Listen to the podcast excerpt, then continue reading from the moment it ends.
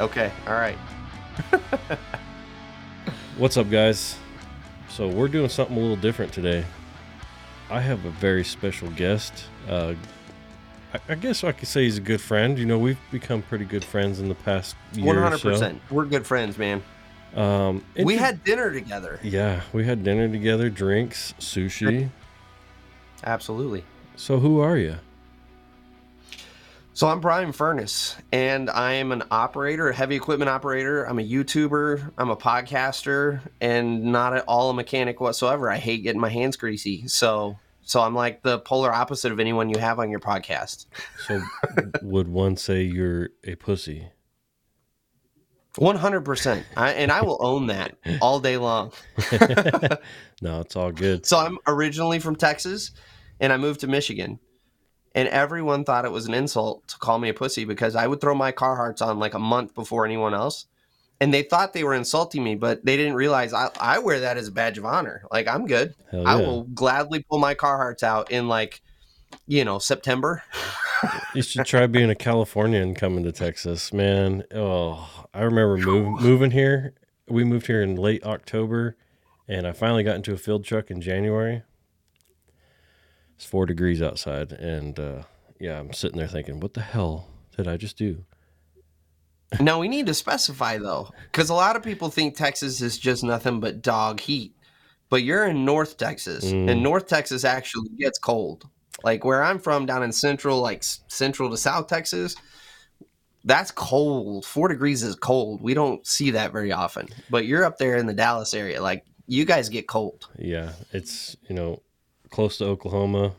Uh, I think what hour I, I guess, but yeah, it's yeah, uh, not bad. It gets cold, and you know it's not the it's not the four degrees that's bad. It's the crosswind that's wind. negative. That wind is brutal. Mm, mm. It will find whatever small gap you've got in your Carhartts, and it will blow right up that baby until it's hitting you right in the nutsack. And that's when you know, like, I made a mistake in my trade. especially when you got to pee. You know, six inches of layer for three inches of uh, yeah. That's the worst. I will say that was like when I moved to Michigan, that was one of the one of the things I had to figure out was like the geometry and the angles that I was going to have to work with because you nailed it. Like you you're working with a 6-inch layer of insulation and when you've only got two or three hanging out the front, like the math Two. doesn't work there. You're to get creative. two or three hanging out the front. That's funny. So, So, yeah. you are not a mechanic, but you have great insight on this industry, and I thought you'd be a great guest. And what better time to do it than now? Um, I appreciate it, man. You have obviously Diesel and Iron on YouTube, Sweat and Grime. I do. Yep. Um, you have an OnlyFans. No, You know what? I, I try to keep that on the down low. Just you know, friends and family. I need to keep them a little bit in the dark. But yeah, why not the OnlyFans? It's when you got two or three inches hanging out the front, you got to put that baby to work. yeah, that's a great man. Everybody earns in my house. so let's dive into your background a little bit, and let's get to where you're at now. Yeah, I, uh, you know, because you started off as something completely different than where you're at, and then now with YouTube and everything, we'll circle back to all that crap. Um, yeah. and I definitely want to talk about the trades and how we get people in. And I've got a great story for today's episode because of a new hire. But Oh, anyways, nice. yes. So let's let's talk about you a little bit. How did you? Yeah. So uh, I started in the white collar world. My dad is a bank consultant, and I, I thought I'm going to go make some big money like dad, and I'm going to go be a banker. And so, right out of high school, I started working with him at a consulting firm uh, doing data analysis. And that is just as thrilling as it sounds. I would literally take just hundreds of thousands of accounts and I would look at all their transactions and we would try to figure out the difference between someone who's going to overdraw their account and pay it back versus someone who's going to overdraw their account and not pay it back because as a bank you really want to know that information Hmm, and so that's what i spent a ton of time doing went to college went for i I originally thought i was going to be super smart and, and go for an engineering degree until i hit chemistry and calculus. Or I'm sorry, not chemistry. It was physics, physics and calculus. Those two beat my ass. And within a semester, I was like, nope, we're shutting that right down. So I went in over uh, to business marketing, and that's what I ultimately got my degree in. took me six years. I took the scenic route through college, and uh, and so after college, went into banking full on. Like I started as a teller at the bottom of the totem pole, worked my way into customer service, and then realized very quickly I hated the office. I hated everything about that life. Like this is back in the day where you couldn't wear like even a polo. Like you're talking button up shirt and a tie, Yeah. no facial hair, clean shaven, no heaven forbid you have a tattoo showing. Like not my gig at all. Yeah, Yeah. yeah, exactly. I'm like, no, this is not going to work. And so uh so I started playing pranks because that's what I do when I get bored. And ultimately got myself into trouble so I was banished to the basement where I sorted checks and that's where I called my banking career quits. It was miserable. So, how do you go from what did you say you took in college? What was it? Business management? Business marketing. marketing. Is that like a big thing for business marketing is banking? No. So business marketing is kind of the big catch-all for all of the kids who want to go into the business world and want to sound like they've got an important degree. You get a marketing degree. Hmm. Because, you know, I've got a marketing degree, okay? And so I can go out and do some really awesome sales. But in reality what that means is they just teach you terms like opportunity cost and that's it. What are you supposed to go do with that? I, yeah, it's just kind of weird because you know you, you jumped in. Why banking of all things? Well, banking because dad was in banking and dad makes a Oh, shitload of money. And I'm going to go make a shitload of money like dad. Uh uh like money is everything, especially like right out of high school. Yeah. Money is everything. And uh so anyway, I hated banking. Absolutely miserably hated banking. And so from there I kind of bounced around. I did all sorts of stuff. I worked at Home Depot for a while. Uh tried my hand at starting a lawn care landscape company. Uh as that was failing, I switched over to window cleaning, which a quick sidebar. There is a ridiculous gold mine of an industry that is the Mhm. window cleaning Mhm. industry. Dude, I was pulling like 10 to 15 dollars a window in the Austin area. And had I not spent all of my marketing budget on the lawn care and landscape side, I am confident that I would not be in this industry right now. I would be doing window cleaning somewhere. Like it was that freaking lucrative. But I wasn't able to get I, I was already in the hole so much because of the landscaping that I wasn't able to pull it back in time. So we had to close our doors. But for five years after we shut that business down, I get calls, Hey, I need I need my windows cleaned. And I'm like, I live in Michigan now. I'm sorry, I cannot help you. So Jeez, that's a. so did that. I, go ahead. I was just thinking because like I've got I think twenty three windows on my house, so I can I'm like doing the math. That's that's a lot of freaking money. You, yeah, you'd easily walk away with like fifteen to two, fifteen hundred to two grand off of one house, and it'd take you like two and a half, three hours to do. Wow, that's crazy. I mean, it was it was ridiculous in those areas. So Michigan's not nearly as lucrative. I kind of looked around when we first moved up here, and it's not quite, but dude, that Austin area, there's so many freaking wealthy people that don't have the first clue. They're never going to get up there and clean them themselves. And if you do a good job for them, they'll pay it. They have no issue paying it. I had repeat customers. So That's crazy. so I fooled around with all that for a while. Um, when I ultimately closed the doors on that, uh, I uh, that was when I went over to Home Depot, worked for Home Depot, was a department head for a couple different departments, uh, and then I went into being the operations manager for a small manufacturing company. Hmm. Did that for a while, uh, and that was cool. But at the same time, I, again, inside the office, hated it and I had always, since I was a little kid, wanted to run heavy equipment. Like I have just been obsessed with heavy equipment, and and I'm not even joking when I say my first word growing up was backhoe. Like that's how obsessed I've been for how long. and so, uh, so one day I, I remember very distinctly. I, I came home from work and I told my wife like, I'm not happy doing what I'm doing. I want to go run heavy equipment, and she's like, "Well, you should do it." I said, "Well, the problem is, is I'm going to go make thirteen dollars an hour." hmm And she's like, Well, we'll figure it out. We'll make it work. And I said, Okay. And so I dove off the deep end. I went and applied for a uh, a job, and within two days, like this is not at all what I was expecting, but within two days, I got a call back. Show up on this site at this time. Hmm. I was like, oh, okay. And they stuck me in an off road haul truck with zero experience, and that is how I hit the ground running uh, in construction. Like I was getting screamed at every day because everyone expects you to know everything, and I knew absolutely nothing. Uh, it was it was long hours. It was like the first couple days I was starving because I didn't know how much food you were supposed to pack. I didn't know that I was going to run out of water at like two o'clock in the afternoon, even though I'm sitting in this off road truck that's 110 degrees in the cab because it's Central Texas in summer. Mm-hmm. And uh, and so that's how I kind of started in the dirt industry.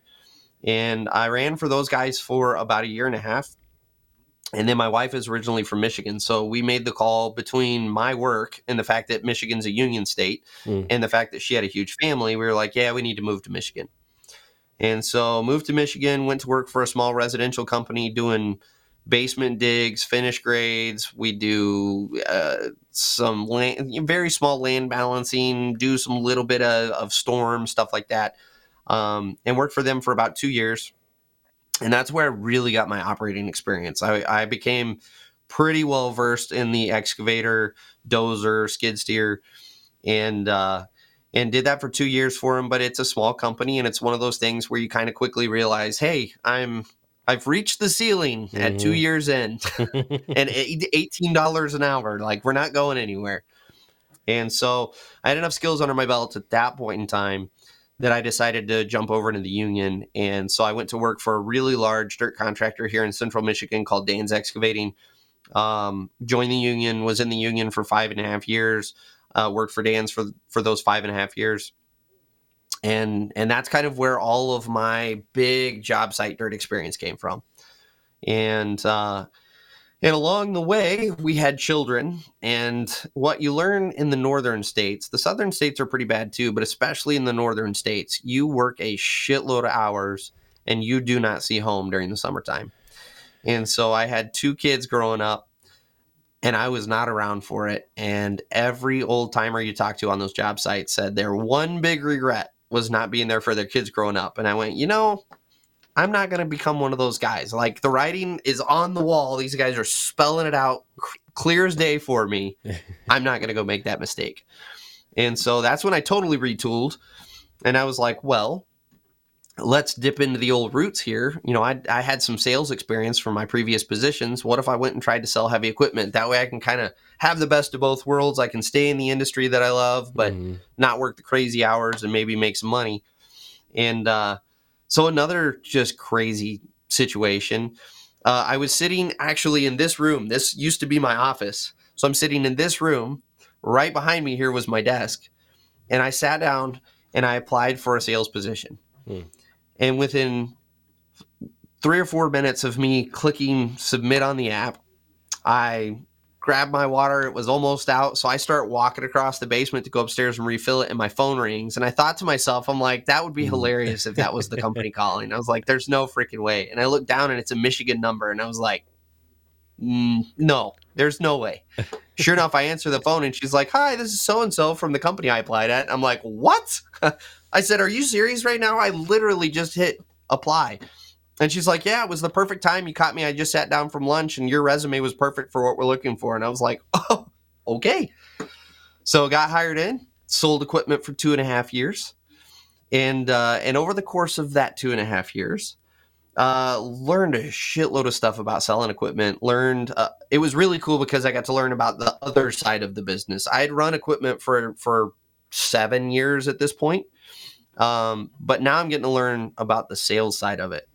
And uh, but at the same time, I also learned that there were a lot of things at this dealership that I was not in agreement with. Uh, you know, on on how we treated our customers after the sale, on how they wanted me to sell, the things they wanted me to push. There were a lot of things I was in disagreement, and uh, I have one of these lovely personality traits that if I disagree with things, I tend to speak my mind a little too openly. And so I put myself on the Pookie list with that company. Yeah, that's- guilty. It's part of being in the trades, right? Yeah. We're all mouthy motherfuckers. it's just I, I, I don't like uh I don't like bullshitters. You know what I mean? I like people are straight up. You got to be straight up with them. Respect gets respect. You know all that stuff. And mm, I trust me, I know what you're talking about. Yeah, that is. So it's funny you say that. That is um, one thing that I've always loved and really respected about the trades in general.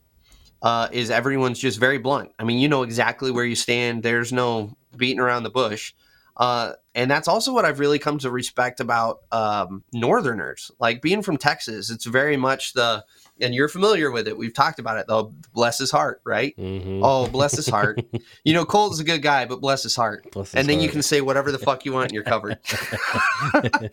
like you don't have that in Michigan.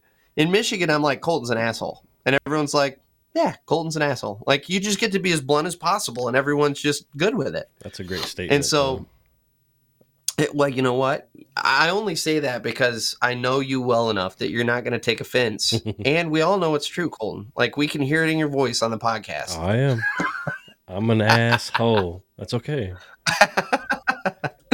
so um so yeah that's went to work up here uh and spoke too much of my mind. Sorry my little earpiece is coming out and it's irritating me. Okay. um spoke too much of my mind got myself on the pookie list. So when covid came along and i will say karma is absolutely divine. Covid comes along and the head honcho of this company decides he's going to let me go. But he's going to he's going to claim it's covid related so that he doesn't have to like you know take responsibility that you're just shit canning me because i spoke my mind. This head honcho happens to be a lawyer as well and he thought of himself very highly as a lawyer. And so covid was here and he used covid as an excuse to let me go. So when i filed for unemployment they kicked it back and said no i was released because of performance related issues. And i went whoa whoa whoa whoa whoa whoa. I've got an email here Oh. signed by yours truly that says it's covid related. And so i gave that to the unemployment office and they were like approved. So it's like yes. Like No thank you. your arrogance got you here. See, I didn't. I knew that that happened to you, but I didn't know that you had to do that and prove yourself. I thought, yeah. Wow, I- it was that was uh that was a pretty petty move and and it delighted me when i had that email with his own signature on it stating flat out like no this isn't this this is covid related. Yeah. well you did it to yourself there bud. Jesus So- Christ. it was a good time. So uh so that's when the youtube journey started. So i was i was you know i just gotten shit can and i'm going okay. Well my options are you know i can i can go get a job tomorrow at a dirt company that's not a problem Mhm. like income isn't the problem the problem is how do we maintain this lifestyle where i'm able to be at home regular hours and i can still be a part of my kids lives and everything in the background the whole time i had been operating i had a youtube channel going where I would just post random videos of me running shit. Like it didn't have a purpose, it didn't have a point to it. It was just me running videos or running equipment. And over the course of like six years, we gotten 1,200 subscribers. And I'm going, huh. if I can get 1,200 subscribers putting in absolutely no effort whatsoever, like what could I do if we actually went and applied ourselves to this? Mhm. So yet again, I approached the wife and I'm like, "Hey, I got this idea," and she's like, "Let's go try it." You know, I got a, I've got an awesome wife, so she she supports me. I said it. I said it. I'm okay making that public statement. No, I'm sorry. I'm making the face because my dog is barking downstairs, and I'm hoping the audio doesn't. Oh, I can't even hear it. You're good. no, you got a great wife, if I just just like keep chatting, we won't even hear it. Yeah, yeah, no, that's great. Uh, you got a great supportive wife, just like mine. Because I'm like, hey, I'm thinking about this. Well, let's go ahead and do it. You know, it Yeah, maybe not this month because we can't afford that, but let's try next month. And uh, you know what? Let's give full credit because I, I don't know about you, but if it was for on my side, if my wife didn't have my back and kind of give me that little, like I was ninety percent there, but if I didn't get that little extra oof, Hmm. I don't think I would have done it. Yeah, no, it's uh, my wife is definitely like, just fucking do it. That's just like this podcast. Yeah, that's awesome. I'm like- yeah, that's just what you need is that boot in the ass. Yeah, and look at where it's at now. It's crazy, but yeah, no, that's that's great. But sorry, I interrupted you. Go on. No, you're good. I, you're literally on fire right now in your background. Like that's how well you're doing. now we don't know if it's a dumpster fire or if it's because the podcast's so hot, but I just, you know, people call me an asshole, and I did on your own podcast. I'm sorry. That was I should fine. really work on my on my podcast etiquette here. my wife does it every day, so you're good. Oh, good. Beautiful. so uh let's talk about the YouTube. Let's uh get into that and how it started like yeah, so from there, I should say. Yeah, YouTube was interesting. So I get the push, and we decide to start YouTube. And um, again, I don't really have direction. I'm just like, well, there's a ton of channels that are doing really well that are just videos of equipment operating. Maybe I'll just do that. So I start going out, and I start recording equipment running. I don't say anything. I don't talk. I'm literally just recording equipment. And I'm like, yeah, this is okay, but it's not really fun. Like this isn't entertaining. and um, and so my wife had mentioned several times, she's like, hey, you're a really good teacher. You should do something teaching wise. I'm like, eh, I don't know. I don't know. And uh, where it really culminated and clicked is I was on a job site with a local contractor that I knew really well. And there's an 18, 19 year old kid. He walks over and he's asking what I'm up to. And I told him, he's like, you know, it'd be really nice if there was a YouTube channel out there that just kind of gave me a basic idea of what to expect. Because I don't have any background in the trades. I don't have any experience with this stuff. And I literally had no idea what I was getting into when I signed up to come work for this company. And it would have been really nice just to have some basic information so that I could hit the ground running instead of spending, you know, like I did, spending the first month going, what in the fuck did I just sign up for? Mhm. And so I was like, okay, like there, there it is. You've, I now have someone that has, that is a, an actual person that needs this. Why don't I go deliver and see what happens? And so that's where Diesel and Iron really took on its shape and form. I went, okay, we're going to become a teaching channel. And my whole goal behind the channel is get people interested in the trade if they're not already, and then uh, give them kind of the basic skills.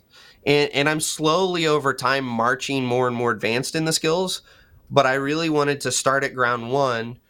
You know, the the more time that goes on, I kind of want to become the Bob Ross of the excavating world. Like if you think about it, like Bob Ross is is such an awesome role model because everybody loves him. He was not the world's greatest artist, but that didn't matter. He was a pretty good artist Mhm. but he made it possible. It, it, he made it seem possible enough that you were willing to go try painting. Well, he made it less intimidating. there's no yeah, go ahead. there's no mistakes. There's only happy whatever. There's happy accidents. Accidents, that's what exactly. it is. Now, rolling an excavator may not result in a happy accident. It's probably going to be a very unhappy accident. But at the same time, my goal is make the earth moving industry approachable Mhm. because that's really a lot of the trades. I would say all of the trades. That's what we're really battling right now is we're not approachable. We're very standoffish. Um, we don't want you recording. We don't want you anywhere around our job site because you're a liability. Uh, if you come on the job site as an apprentice, we have this long-standing tradition, and I'm not totally opposed to it, uh, of kind of hazing the new guys. Mhm. I'm not opposed to the hazing so much, but it's turned into this thing where let's see if we can run them off, and they're only acceptable if they refuse to get run off. And and in my mind, that goes way too far because we're already battling to find people. We shouldn't be fighting to keep people out. Yeah, don't fuck with them. And so, uh, so yeah, that's that's kind of what the the YouTube channel is. Is it's really I want to make Earth approachable and and easy. I want to make everyone feel like they can give it a shot, and it's fine if you don't succeed, especially the first time, because I, I mean these are skilled trades. There's a reason we call it skilled trades. It's fucking hard work. It takes a lot of time to get these skills down. And I want people to know it's okay that you don't get it right the first time. It's okay you get your ass chewed for two weeks in a loader. That's how I learned how to run loader. is I literally got my ass chewed every day until I learned how to run the loader. And I want people that aren't familiar with the industry to understand. I can't hear it. You're okay. I can't hear it at all on this end. the vent just fucking closed above my head. You didn't hear it? It went boom. No. And now it's all shh. This is incredible. Your software must be filtering all that. I haven't heard a single sound outside of your voice. It's this thing right here. It's amazing. But Dude, that I've you're selling me on that mic, and it's dangerous because that's not a cheap mic. no, it's expensive. But uh, another thing to thank my wife for. But yeah, yeah, no, the the, the YouTube is great, man. You're you're doing a, a solid job on it. And I appreciate that. uh, I mean, you know, I, I like to go and watch because I'm like, oh, maybe I don't know this. I don't know how to drive this dozer and do this. I only know how to work on the son of a bitch. Um, but yeah, I know how to break them. That's all I know. I don't fix them. I break them. So, I guess with the YouTube, how did we meet Rick and start meeting for, or start meeting for Rick? How did we meet Rick and how did we start working for him? And- Yeah, so that's uh that's one of the beautiful things about the trades, right? Is the connections that you make. So when I was selling equipment, I get a call from a guy one night at like seven o'clock, eight o'clock at night. And he's like, Hey, I'm looking at buying a skid steer and some attachments. And I was like, All right, that's no problem. So we agree to meet. And so I run down the road here. We got a Tim Hortons that's probably five minutes down the road from my house. So I print out some spec sheets on our TV450, our biggest skid, track skid.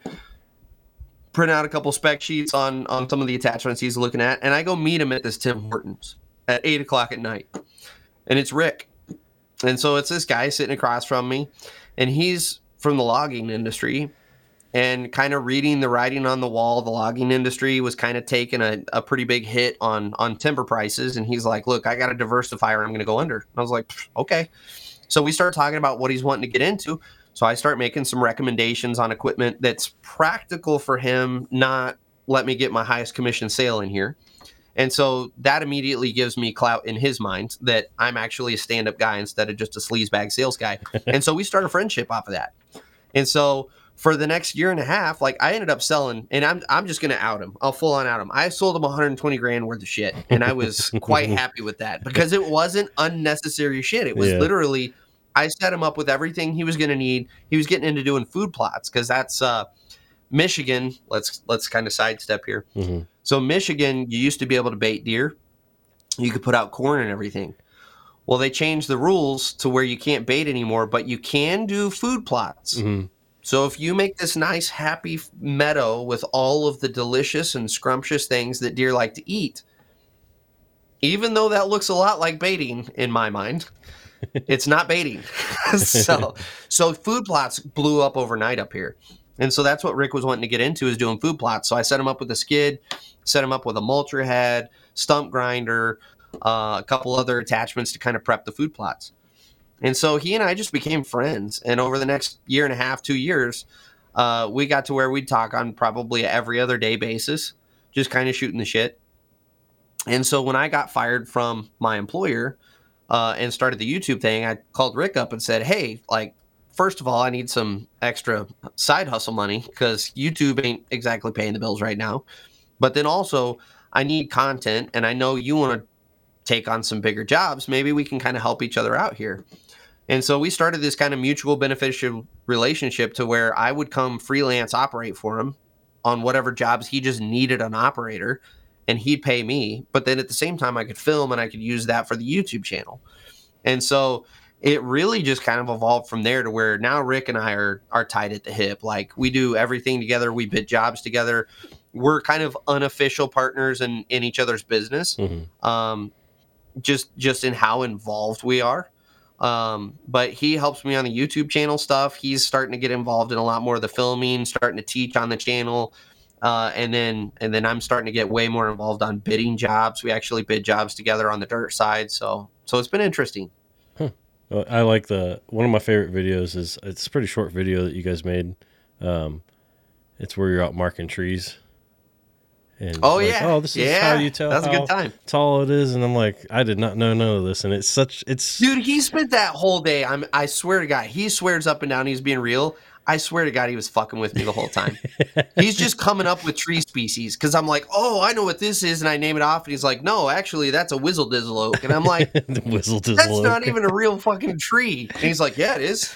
Like it looks like every other oak out here, and now you're telling me this is a whizzle dizzle oak? Well, Like, this is the distant cousin of that one over there. Like shit. I, I oh, I'm sure he just had a heyday laughing at me at the end of the day on that one because I just like every time I think I've got it, he's like, no, that's actually. He names off some new tree variety we've never talked about until this point. I'm like, what the fuck, Rick? that's awesome. uh, so one last thing, I guess, right? So One last. you're thing. working with Are you wrapping me up already? Is that what's going on here? your background here. Uh, Yeah. So you're working with Rick and doing your thing or whatever. When does Sweat and Yep. Grime come into your head? Yeah, so that was kind of interesting the way that morphed. I had had a bunch of YouTube people asking me like, "Hey, you guys should start a podcast. You should start a podcast." And at the time, I'm going, "Dude, I have so much shit on my plate already. Last thing I need to do is start up another platform that I got to worry about." And uh, one of the things I used to do on YouTube was I would go live every Sunday night, and the whole idea was I wanted to remain approachable to to all of the people on the YouTube channel. I want new people to be able to ask questions and I want to be approachable. So I do this live stream. Well, the live stream turned into it was the same like 50 people that would all show up and we would just have a bullshit session all evening. hmm And then come to find out half of them wouldn't even stick around that long because they wanted to save the the the live stream to listen to in the cab of their machine the next day. So they'd flip on YouTube on their phone, throw their earbuds in and continue operating. They were using it like a podcast. And I'm like, "Well, fuck me. If you guys are doing it already, I might as well just do a podcast." and so Rick and I started chatting and we were like, "All right, fuck it, let's give it a shot." And so we fired up Sweat and Grime, started with the two of us.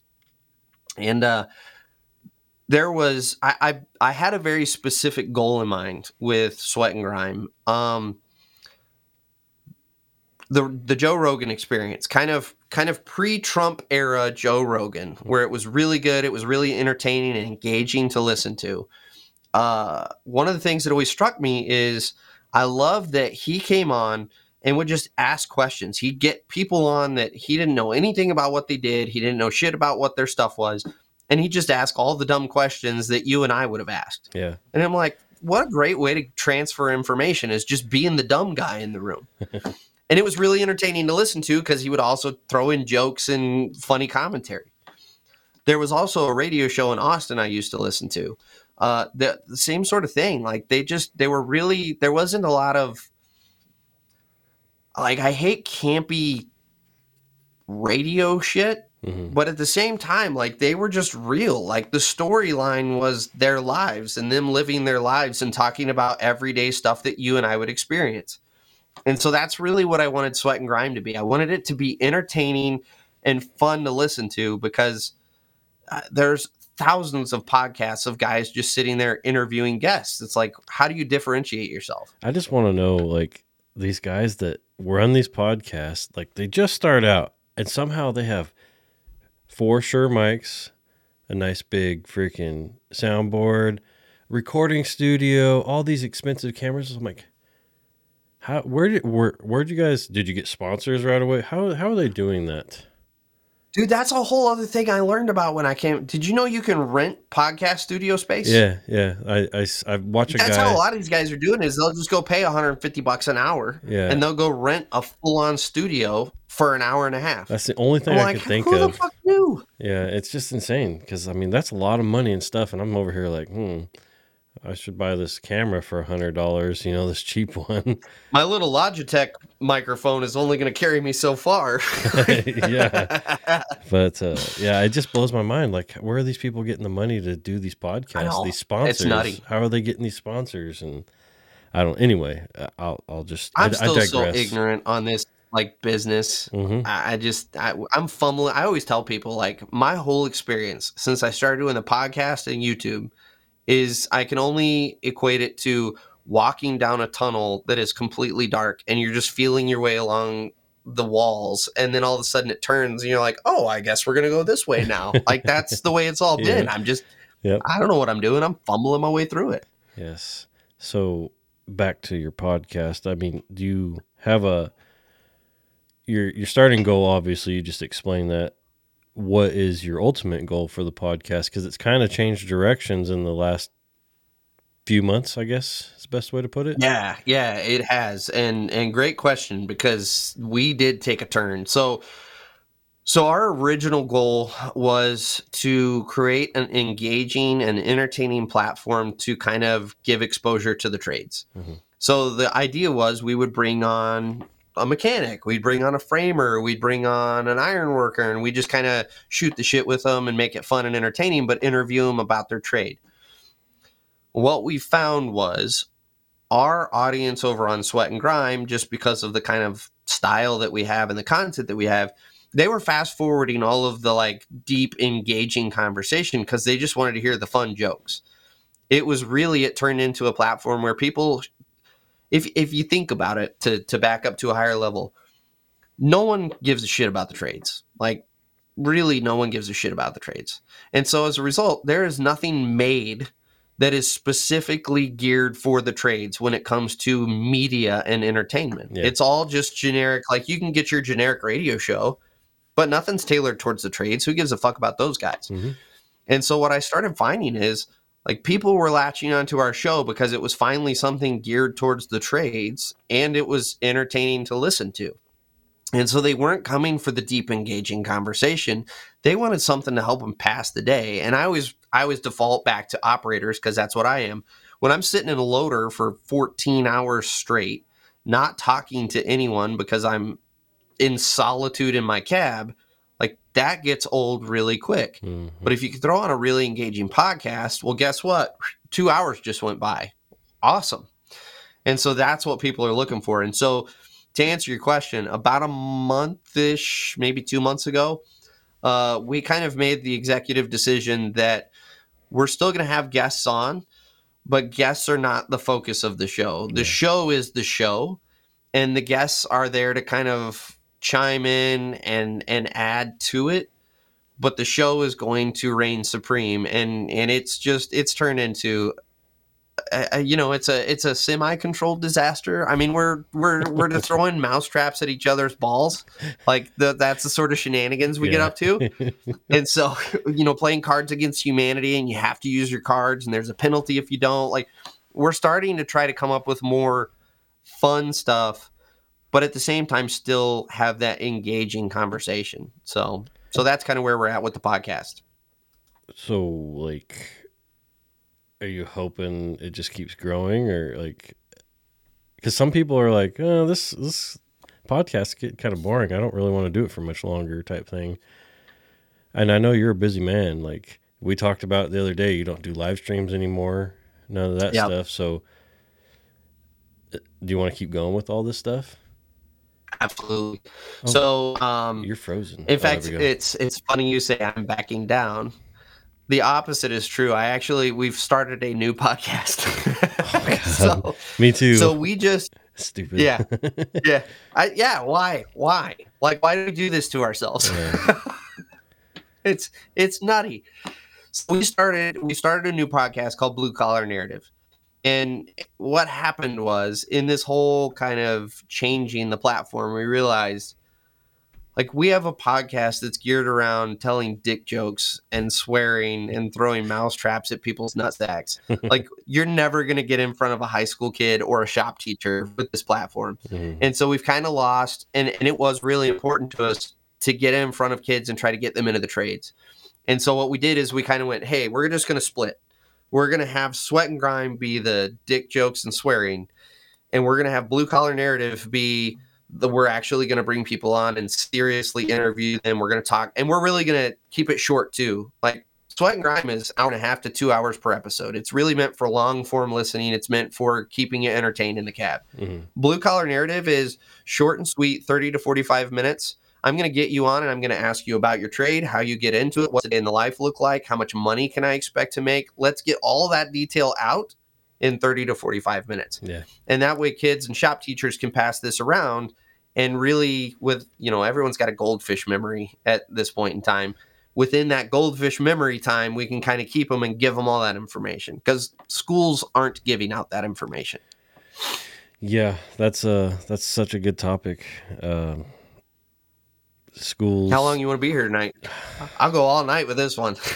Man. So I don't. My boss and I talk about this all the time. You know, schooling, how to get guys into the trade.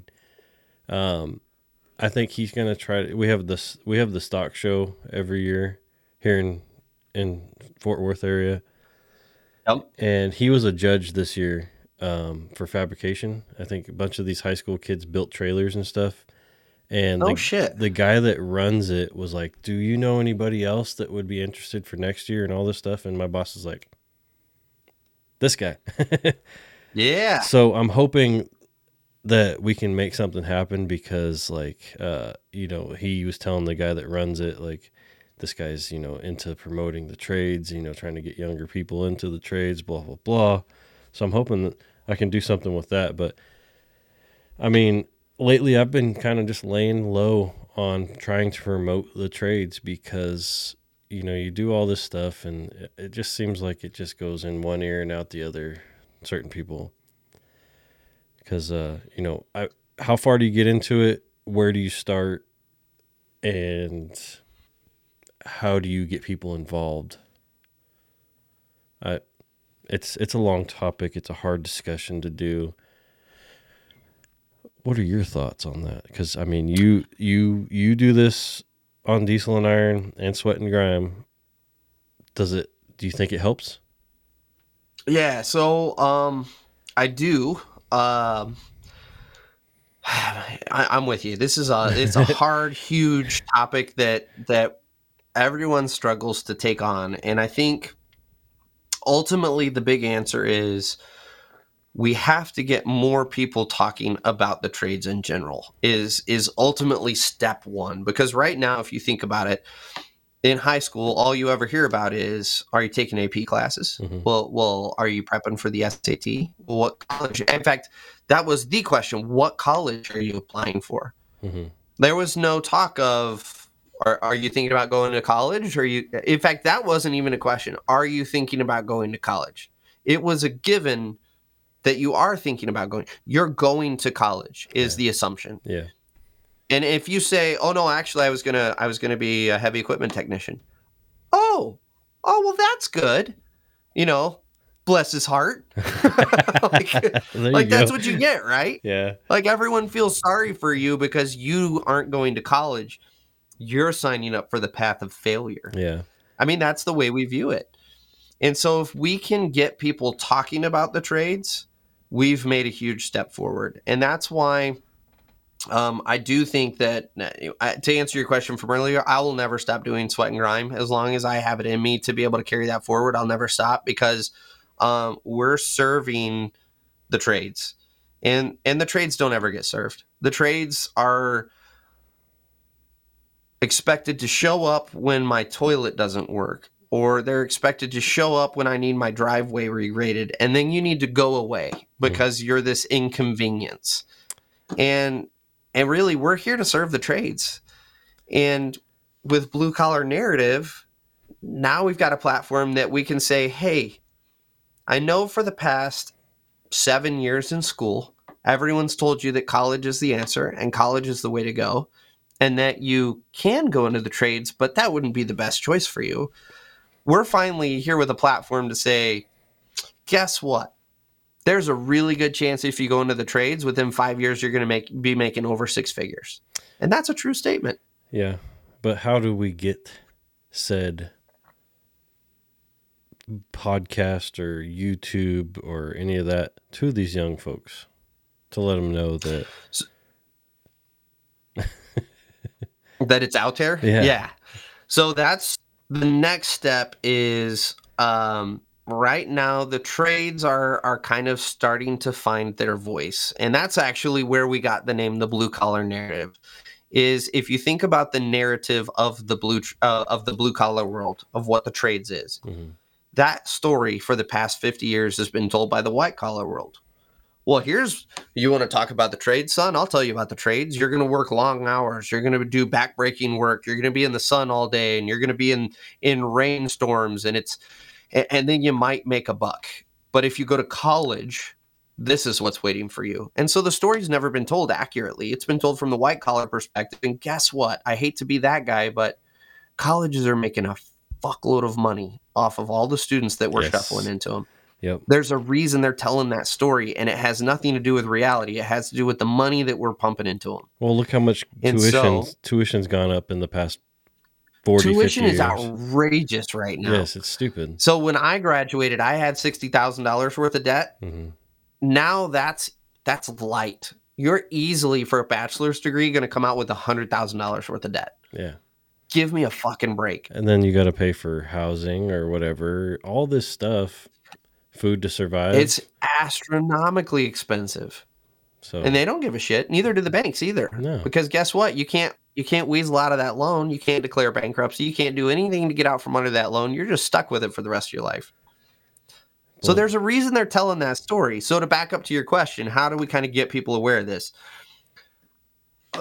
We're all collectively starting to find our voices. You know, how many podcasts like ours have popped up over the last like five years? Like Mhm.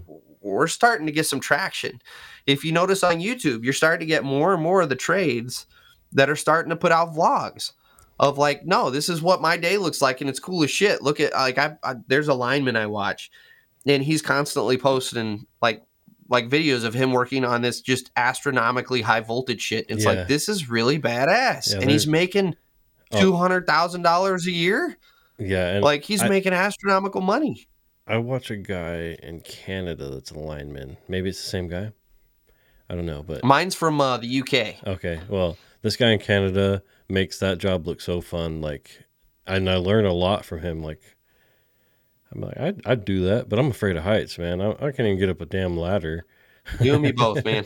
That I don't I don't want to turn into a barbecued chicken one day because I accidentally Yeah. just didn't think about something for a second. get a little little complacent. Stakes are a little high in that game. Yeah. Yeah, uh, But um but yeah, you're you're starting to see more and more people kind of coming out of their shell and going, "No." Like like what I love about it is they're really taking they're finally taking pride in what they do. Like we've always been internally prideful, but at the same time it's been like we're proud among other people in the trades because the other trades people recognize our accomplishments.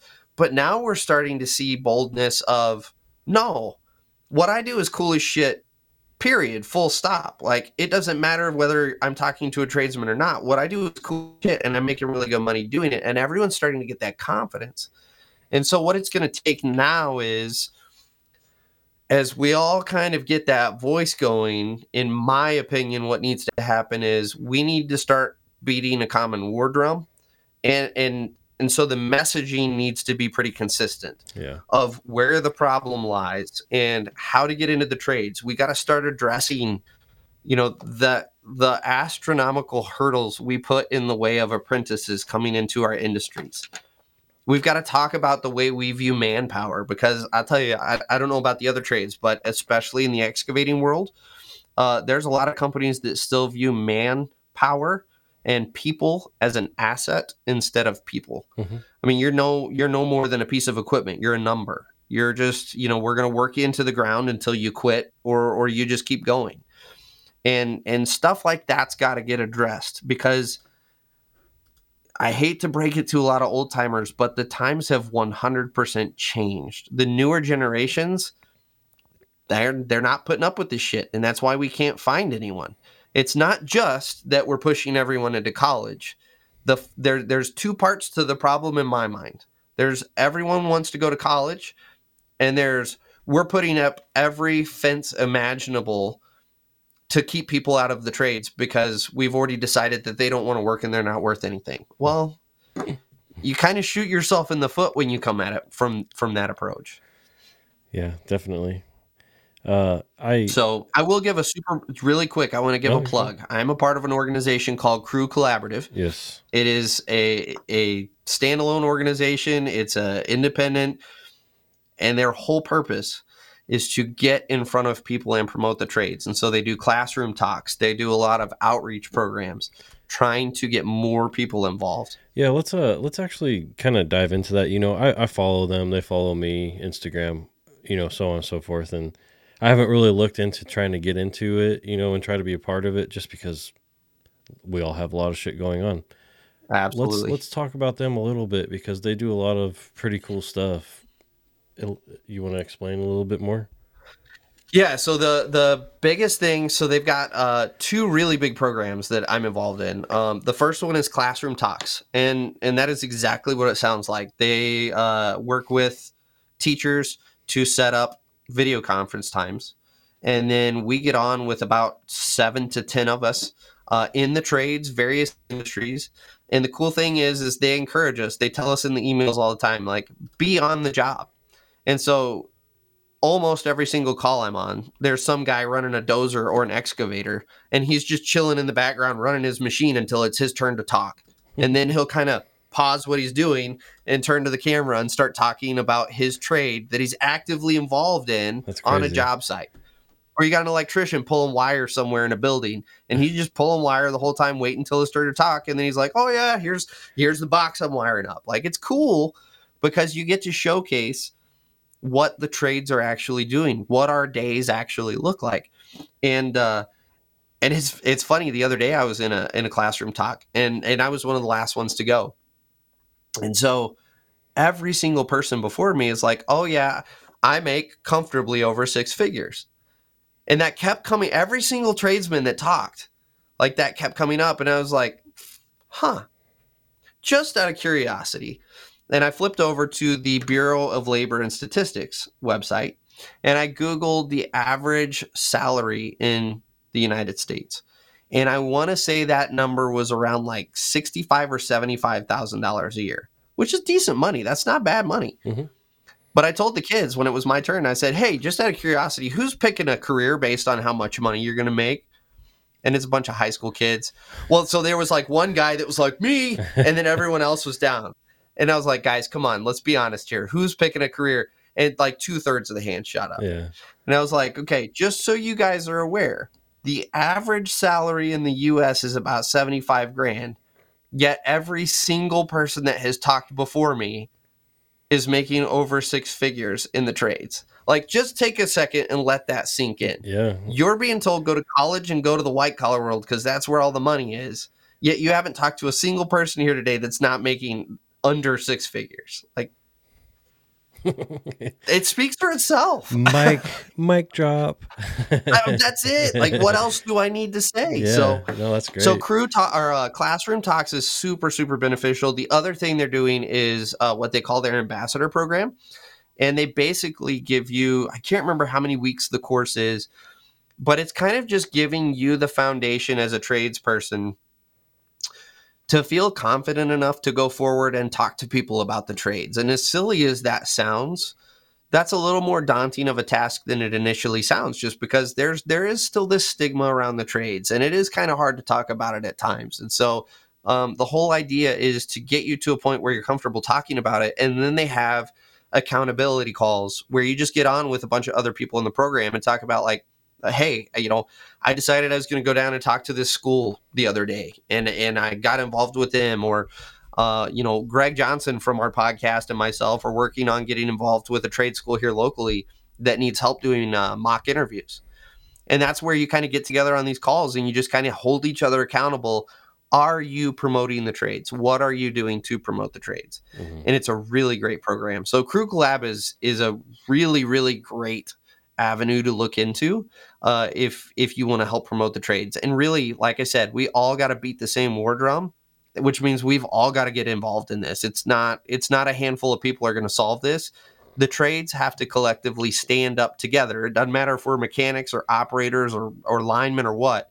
We've all got to collectively stand up and say, college being the only answer is bullshit. Trades being the route of losers is bullshit here's the real story. So, yeah, that's that's pretty awesome. Yeah, I, I keep I I keep a watchful eye on there because I I know a few people on it, including you. So maybe it maybe it's a good thing. Maybe I should try to intertwine. We'll have our own accountability call, Colton. I'll hold you. I'll hold you to it. uh, yeah, that's great. But uh, uh so story time.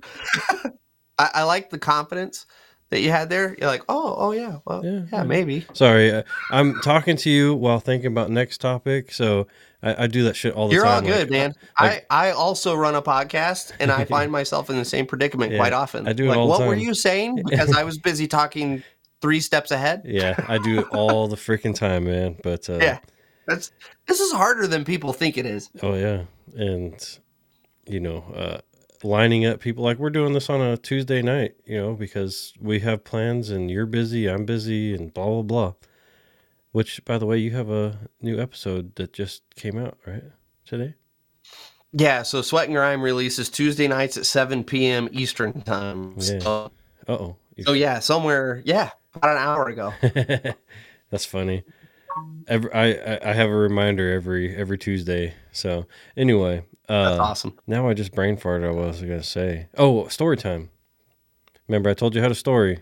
Oh new- yeah, new you told me. Yeah, you told me you had a story. I'm all So ears. my boss is a good dude. You do you communicate with him, stay on top of it. You got no problems. He'll leave you alone. So Yep. here's one way to piss him off. so we had a guy come in uh week and a half ago. It was a Thursday. And he said, I need a job. I'm working out in the oil fields. Um and he said, I'm away from my family too much. I'm ready to be home with them. Blah blah blah. Gives us the whole spiel. Great dude, soft spoken, ready to work, a lot of knowledge. I'm like, man, this guy will work out good because of what he had to say. And uh, so my boss comes back in and says, "Yeah, you know, we'll hire you." Because the guy was like, "I don't care if I if you offer me a job or not. I'm going home to unload my tools." He came in the service truck. He said, "I'm going to unload my tools, give the truck back. I'm done being out there in West Texas." And we're like, "Okay, yeah." So boss made him a great offer because he wasn't making shit. Made him a really good offer and said, uh, "You know, come in Monday." So that's what one day to prepare on a Friday and be in Monday. We got the truck ready for you. So I'm out doing my thing and he calls me and we're talking. He said, Well, the guy never showed up. Didn't even call, nothing. Still never heard from him. Not the best story, sorry, but that's that's the day in the life of trying to find a technician for a small company. So I, I did a video on this on on my channel on YouTube, and and it was talking about I don't care who you are, I don't care what opportunities are in front of you. hmm A no call, no show is never acceptable, Yeah. ever. Yeah, at least call and say Like that's severely fucking people over when you do that. So I, And it just takes a one little courteous phone call. Yeah, or text even. Who cares? Whatever. At least you said something. At least we know you're not dead, you know. Um, Well, and and it's it's literally, hey, another opportunity or a better opportunity came up. I'm sorry, I'm not going to be there. Totally understandable. I get that. Thanks for letting me know. Mhm. But when you just flat out don't show, and we're expecting you, we've got a truck ready for you, or whatever it is you guys had done to, you know, I'm sure your employer had done something to prepare for this guy. yep.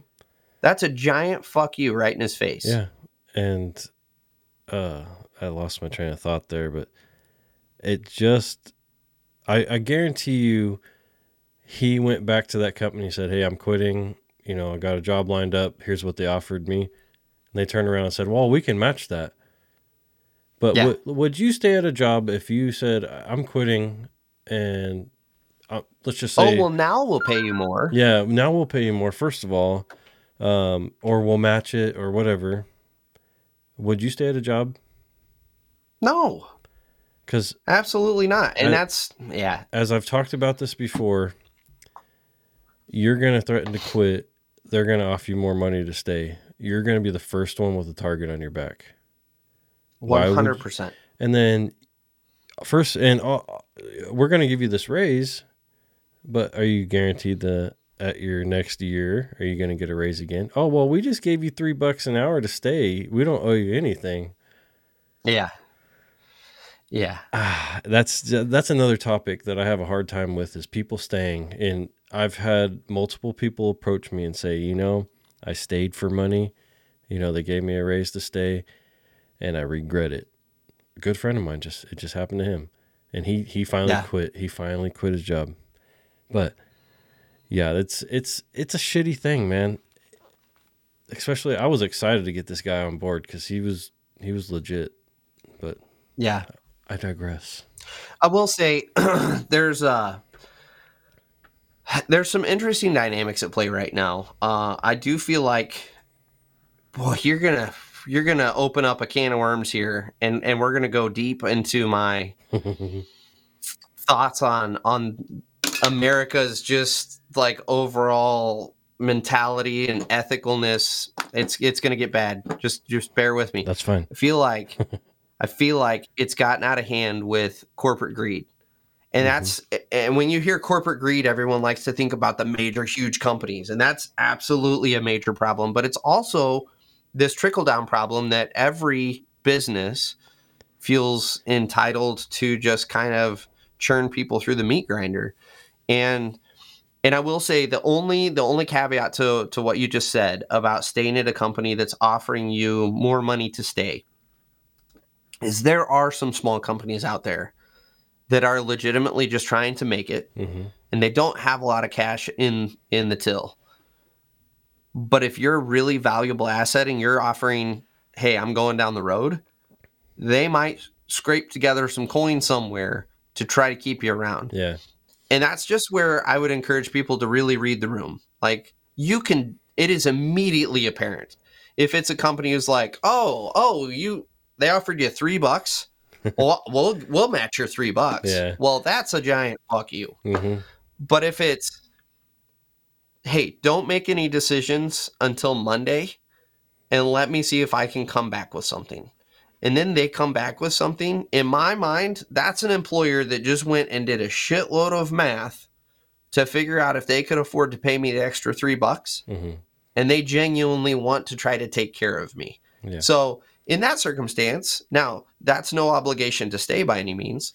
But in that circumstance, I might treat it a little differently. Instead of saying, "Hey, see you guys," I might guy, I, I, I might say, "Okay, but is is this something that over the next couple of years I can expect to continue to get raises? You know, what does this look like long term? Have that conversation, because I will say there's there's another aspect of this uh, that's getting out of hand in our country, and that is individual selfishness and um, you have to understand too that your employer doesn't always have it out for you. Hmm and there are a lot of people that don't have nearly as and i will say this as as someone who now has his own business and everything you, behind the scenes there is not some overflowing like scrooge mcduck room that has cash that we go roll around on piles of dollar bills you're right? Like it's like Uh, we're running a business and sometimes cash flow is thin and we got to worry about payroll and we got because that's the other thing too most people don't understand is when you pay someone on payroll there's a whole shitload of taxes that you're paying on the backside that the employee doesn't see. They Mhm. don't understand that you got all these additional payroll costs. And so and so there's a balance as as in anything in life there's a balance there to where look if you're going to meet me here as the employer i need to also meet you there as the employee. And, and is this is a relationship that is worth me sticking with as an employee and you sticking with as an employer? And if it is let's see if we can help each other out. Let's grow together because i as the employee going to help you business. Now as i help you grow your business you should take care of me as the employee. And if that relationship doesn't hold up absolutely boogie on down the road. But i feel like too many people especially in the trades we're known for this right? You job hop for the 25 cent raise? Yep. like come on. Give your give your current employer an opportunity even like really? You're going to go down the road for 25 cents. Go to your employer and say look the guys down the road are offering me a 25 cent raise would you guys be willing to like maybe bump it up to 50 and i'll just stick around yeah. and i bet nine times out of ten your employer go yeah we could do that Yeah. Because that was a reasonable ask and you're being reasonable about it it would be reasonable for them to try to help you out there mhm. but but in, instead it's just this well every employer is here to screw me and the employer has the attitude of well every employee is trying to screw us and it's It doesn't work that way. I've also noticed a big influx on companies throwing money at people to stay Yeah. and overpaying versus experience. Yeah. Yeah. But That's desperation, man. yeah, and I've just noticed it in the past few years. But I mean, it, it- some of these guys worth that type of money, but then you know they're going to top out before I do, and it, that's just a whole nother story. Because you know I've worked with Yeah. quite a few guys that are overpaid, and I'm just like, man, am I underpaid or what's the deal here? Yeah. Yeah. Yeah, there's uh especially recently, like you said, in the last I, I would even say in the last like two to three years, it's really picked up and and I would say that's more out of desperation at this point because it is getting man, we're getting thin on people hmm and and employers are starting to panic Well, and all the old because now I've got to leaving now. materially shrink my business Yeah, because I don't have people. Yeah. So, and we're on the cusp. That's the beautiful thing. This whole conversation, it's funny because you and I have this conversation tonight on the podcast and we get to, you know, drink, sit here and drink Tito's and bullshit. the whole country's going to be having this, this discussion, but it's going to be very real and it's going to be very impactful to them here in the next 10 years when it costs you $400 an hour to have a plumber out to your house or it costs you 30 grand to have your house wired by an electrician because there's no one else that's going to do it. In fact, I was talking to an electrician the other day and and uh and he flat out told me he's like, "Dude, I could charge whatever I want right now. Like, where are you going to go? People don't have anyone to do this work. So Mhm. where are you going to go?" hmm He said, "I could charge pretty much what I want." that's crazy. And that Like my prediction is within the next 10 years, if you want to do any sort of new construction, you're going to be 20% over your budget as of right now. And it's only in labor costs. That has nothing to do with materials, just labor costs. It's because no one's there. And that's that's crazy to think, huh? Is like the the shortage versus like let's just say inflation. It's it's not even caused by inflation. it's caused by It's, shortage. it's the markets, baby. This is capitalism. This is an economy of work. You've got no people, so your supply is none. Demand is through the roof. Well, guess what? hmm How much are you willing to pay Yeah. to have yours truly show up and shove a little dirt around for you? You, how bad do you want that basement? Yeah, that's it's wild. Uh, It's just it's hard. and if the shirt is on, it costs you extra. mm-hmm. Mm-hmm. You that- willing to pay for me to keep my shirt on? tell me- exactly. You see that hat? Now, see- now, in your circumstance, I may charge differently. I may charge to take the shirt off, but for the average Joe, so I'd like to ask you a question. I'm sure a lot of guys want to ask this. Uh, you as an operator, serious question. okay, Why- you had me puckered there for a second because we're talking about shirts off, and now all of a sudden you want to ask a very serious question. Yeah, why are That's a little troubling. why are operators such asshole pussies? Whatever else. I'm just kidding. You know, it's because we don't like to get our hands dirty. And, and when you get, it's like, have you ever watched a cat that stepped in a puddle accidentally? Oh, yeah. I mean, there you go. That's the operator world. Yeah, like my day is fucked up now because my paw's all dirty. I got water. I don't have any rags on me to wipe it off Like, with. you Now I got to get out of the cab, which means my boots are going to get muddy. Like this is a bad day. you freaking operators sit there in 100 degree weather and complain that your AC don't work. It's like, why is that my problem? You know? But You're the guy that's supposed to fix it, and when you don't have the magic answers we're looking for, we get a little upset. We get a little riled. yeah, you, you got you got a window. You're good. I, I you actually, know what? I actually had to tell an operator that like a week ago because it was still cold out, and he's like, "The AC works off and on." And I'm like, "I don't got time. Open the window." I'm sorry. I gotta go. I will say, in my defense, I try to be reasonable, but at the same time, I don't feel too bad because my response to all of this is always, hey, I chose to be an operator. You chose to be a mechanic. I say the same thing to my labor. Mhm. Like, if you're bitching at me because I'm sitting in a comfy seat up here, you chose to be labor. I chose to be an operator. Ain't no one holding you to be an, a, a laborer. You chose that path, okay, buddy? Make better choices in life. So serious, real serious question though. You as an operator, What's the best machine out there? Caterpillar, John Deere, Case. Put you on the spot. Since we can't guy- talk tools, we can't talk tools because you don't wrench. All right, you want my? Do you want my? My true, honest opinion, uh, uh, and this is coming from years of experience in the industry. Sure. It is whatever dealership will be out there to support that piece of equipment. God damn right. You said that perfect. It's it don't matter. I don't care if it's I don't care if it's a Doosan. I don't care if it's a Hyundai. I don't care if it's a Sany. If the fucking Sany dealership can get me back up and running a day before anybody else, guess what? It's Sany all the way, baby. That's what we're going for because production and uptime is everything. God damn it. Oh, that's the best answer. Thank you. There, see, I've I, have I earned my worth Yes. on the Certified Wrench podcast as a non-mechanic. Because, you know, I got these guys, like, I, I post stories or, I'm sorry, uh, shorts on YouTube and stuff. And my company is primarily Deere, and they're always, you know, Deere machines are the harbor freight of heavy machinery and stuff. I'm like, really? Really? really? But it's just, they Then why so are they shit. charging prices like they're a Yes. Mercedes? Yeah, it's insane, but it Deeres ain't cheap, man. Deere is expensive. No, not at all. They so the, we run primarily 470s, 470Gs, big machines, and then 350s for our Packers and everything. Yep. And the 350s have gone up over a hundred thousand dollars in a year. oh. Oof. And Which you guys are running some serious shit if your if your hoe packs are 350s. Mhm, Like we'd normally do like a 20 ton machine following oh, you're talking pipe crews? mhm.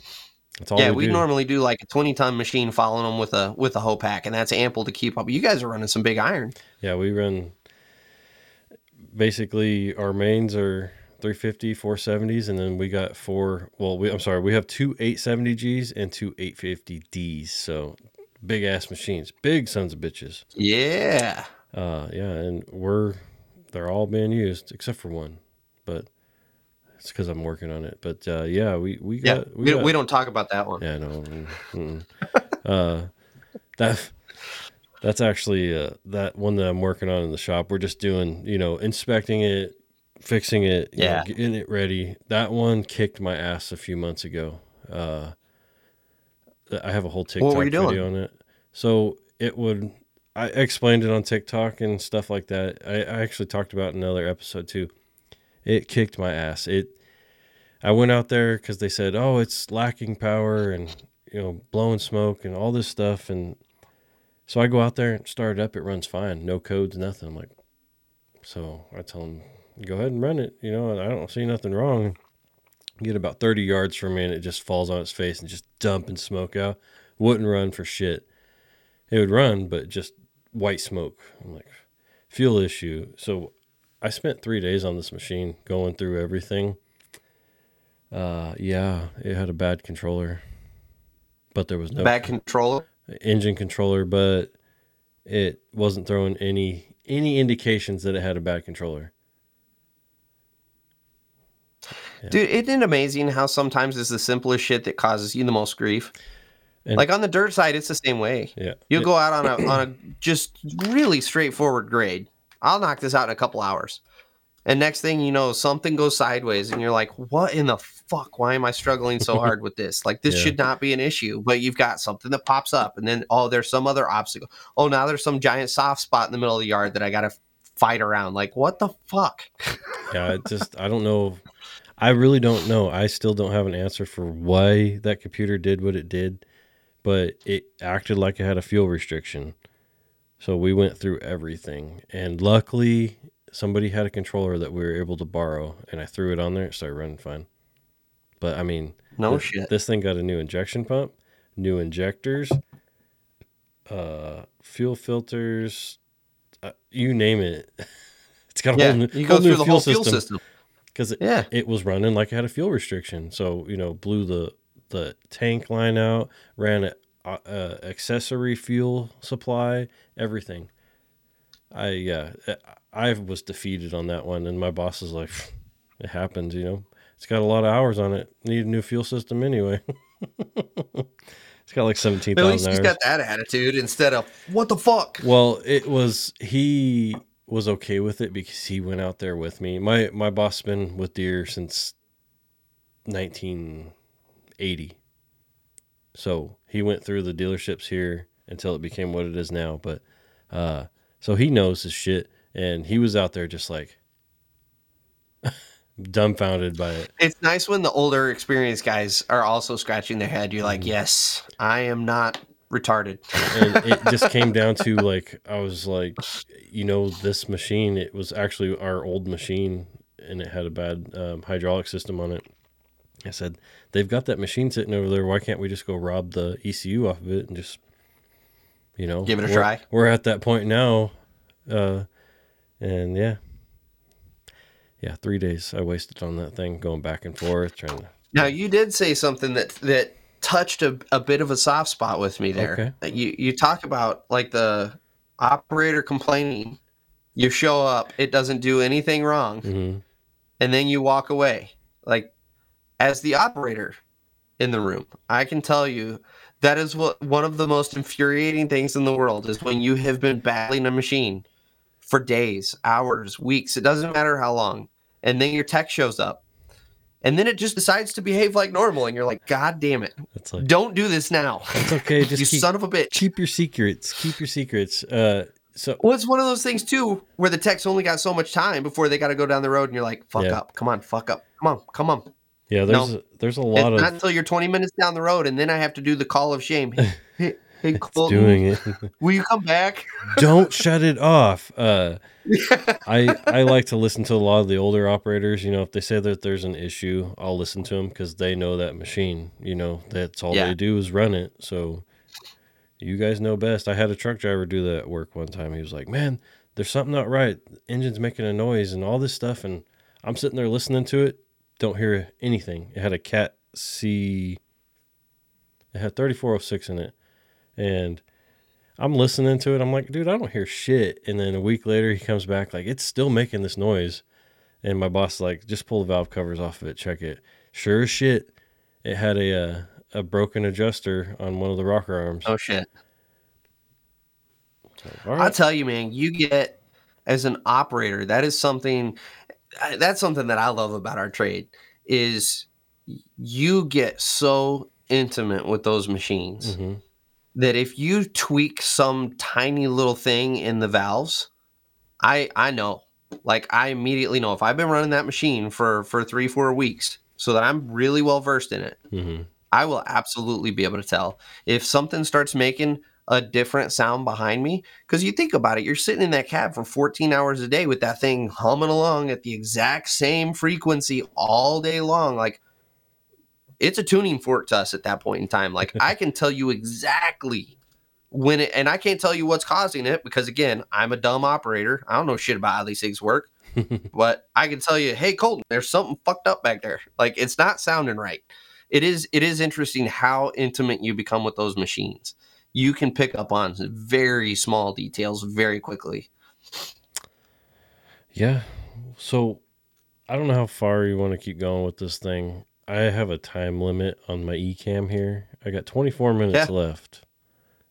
It's this is your podcast, man. I'm along for the ride. Dude, I don't know I'm what to do. strapped on to the certified wrench rocket ship. it's just uh i sat here all day thinking about this podcast like what are we going to talk about? You know he's not a mechanic. I don't know what to talk about with him. But uh, i really wanted to touch on that uh you know getting people into the trades and uh qu- people that quit before they even start you know all that stuff. And Yeah. it, it was it's a big topic for us right now just because i'm a small outfit or we're a small outfit sorry um just trying to find a third technician so i can do my thing at work and we cannot Yeah. find a freaking technician because the big problem is and i say it over and over again these guys come from a dealership or they come out in the oil from the oil fields and they're working 70 80 hours a week banking that overtime Yeah. we don't do that. 50, Yeah. 50, That's a pretty big step down in pay. 50, 55 hours a week is most we get. And that's the first thing I say to an interviewee when they come in like, look, we don't work a ton of hours like you do now. We don't work Saturdays unless we absolutely have to because we're all about family here. And I love it. Uh, but a lot of people have a big issue with that and they don't want to come work for But see, I think you're I, I think you're actually touching on one of the problems without realizing it. Mhm. Is you're trying to dip into a pool of people that aren't interested in what you guys are trying to sell. Like they've like if you really think about it, if we're working 80 hours made a life decision that work is going to be my life. Mhm. And that's that's the only thing is I'm making bank and that's the only thing that matters. And so those guys are always going to be drawn to that. What you need to be looking for are people who want to work and have family time. They want to have that stuff. Yeah. Unfortunately, we don't have those people. And so the next step, which a lot of employers don't want to do, is we need to bring in some green kids that don't know jack shit. We need to throw them in the truck with Colton for the next six months, and we need to get their feet wet and get them understanding all this stuff. And that's hard. It's expensive. I, dude, I get everything about why people don't want to do it. I get it, but what's the alternative? Yeah. Because right now there isn't an alternative other than trying to chase down these guys in the oil fields. Mhm. And how well is that working for you? Yeah, no, it's uh, I completely agree with what you just said. Uh, but I mean, the, as as an industry, employers have to step up, Yeah. and they have to be willing to take kids on and train them. They have to be willing to. Uh, Someone's going to have to foot the bill for bringing in the new generation, and I hate to say it, but it's employers. It is. There's no getting around it. Now, the flip side is, I can take someone that's totally green, and if I really take care of them, they're going to stick with me. yeah, You know, don't try to think of them as, oh, I can get this kid really cheap and I can keep him really cheap because I started him from the ground up. No, you got to recognize as he gets his skills, you got to increase his pay like you would any other guy. Mhm. That's critical. But if you do that, if you take care of that kid, guess what? You started him from the ground up. That kid's not going anywhere unless you really piss him off. yeah. The uh, the hardest part, I guess, finding somebody, even if they're green, is we use Indeed. Yeah. You're They're going to not- have to go high I- schools, Yeah, I don't know how we're gonna find like. So auto tech programs. it's to the point now. Start talking to shop teachers. Yeah, yeah. It, there ain't no shop teachers anywhere, uh, or you know, shop classes. But We're doing a great job as a nation of shooting ourselves in the foot, aren't it's we? crazy. But uh, you know, it's getting to the point now where if I'm on a job site and I see a, a a rental guy out there with his service truck and his plumber's bed, I'm like, hey man, you know, are you looking for a job? How much you making? I'm sure we can. you Dude, the poaching is unreal going Oh, on. I right do now. it all the time. It's like, hey, you know, you're doing this rental stuff out of a plumber's truck with no crane. How'd you like to have a crane to do your work? You know, Yeah. because that crane is, if you don't have a crane and you have to It's do critical. this shit, you will understand real quick how how amazing having a crane is. Because Oh, I can imagine. I don't want to break my Invaluable. fucking back. Putting a pin. Absolutely. So, so I poach. Yeah, uh, I won't poach the dealerships. Or Everybody like does. You don't have to. You don't have to be ashamed of it. Everybody's out there poaching because that's what everybody's. I mean, that's the industry right now. I think that should be the There's thumbnail. no people. thumbnail for uh, this YouTube clip is uh, "Don't be ashamed to poach." Absolutely. Let people figure Like, out what we're talking about. put a rifle about. in your hands Yeah. and one of those fucking safari hats. Yeah, that's so great. That's awesome. Yeah, that's awesome. Well, I think we should, uh, I, unless you got anything else you want to talk about, I feel like we covered quite a few Dude, we've things. covered a shitload of topics tonight. I think you've been fantastic. Um, I think we should close this thing out. I'm do the editing on it because there's a couple times where I'm like, uh, uh, uh, uh, uh, when you're talking, um, and then I'll put my intro in and all that stuff and Okay. send her on her way. I'm not going to put Sounds any, good, man. any music in right now because even though I pay for my music with my app, I'm still getting um, what am I? I'm getting flagged on YouTube for my intro music and my my outro music. Who are you buying your music from? I'm not well, gonna- first of all, hang on for your outro. Yeah. I'm just gonna say, hey, thanks for having me on, man. This has been fun, and I appreciate yeah, it. I was gonna let you get to that. Uh, I, I won't say it on here. I'll tell you later what I use, but it, you know, I pay for the li- licensing, I guess, quote unquote, for the Yep. music. I'm sure you do the same thing, but yeah, I get uh, copyright. Copyright claims. Yeah. YouTube, the bastards. So any video that I make now, I don't put any music on it. I just post it, and then I'll just add the music and on whatever. We'll get that figured out. sure we'll you- get to the bottom of it. I'm sure whoever's listening to this doesn't care about what I just said. Doesn't but- give two shits. Yeah. Yeah. But yeah. Uh yes, Bryan. So where can folks find you? On Instagram, Facebook, you name it. Man, Instagram, you know what? Any support on Instagram would be appreciated because my Instagram is abysmal. We've been at it for like three years and we have like 1,200 people. So, uh, Instagram is diesel in iron. So, not and, it's just the letter N, iron. Uh, YouTube, diesel and iron. Uh, on any podcasting platform, you can find us with Sweat and Grime. Uh, Blue Collar Narrative is not officially released yet. We're still recording some episodes so we can start to release them, you know, periodically. But uh, but definitely check out Sweat and Grime on on you know Spotify, Apple, any, any podcasting platform. So And remember all over. to like and subscribe and rate said podcast. One hundred percent. Give this podcast a five star rating.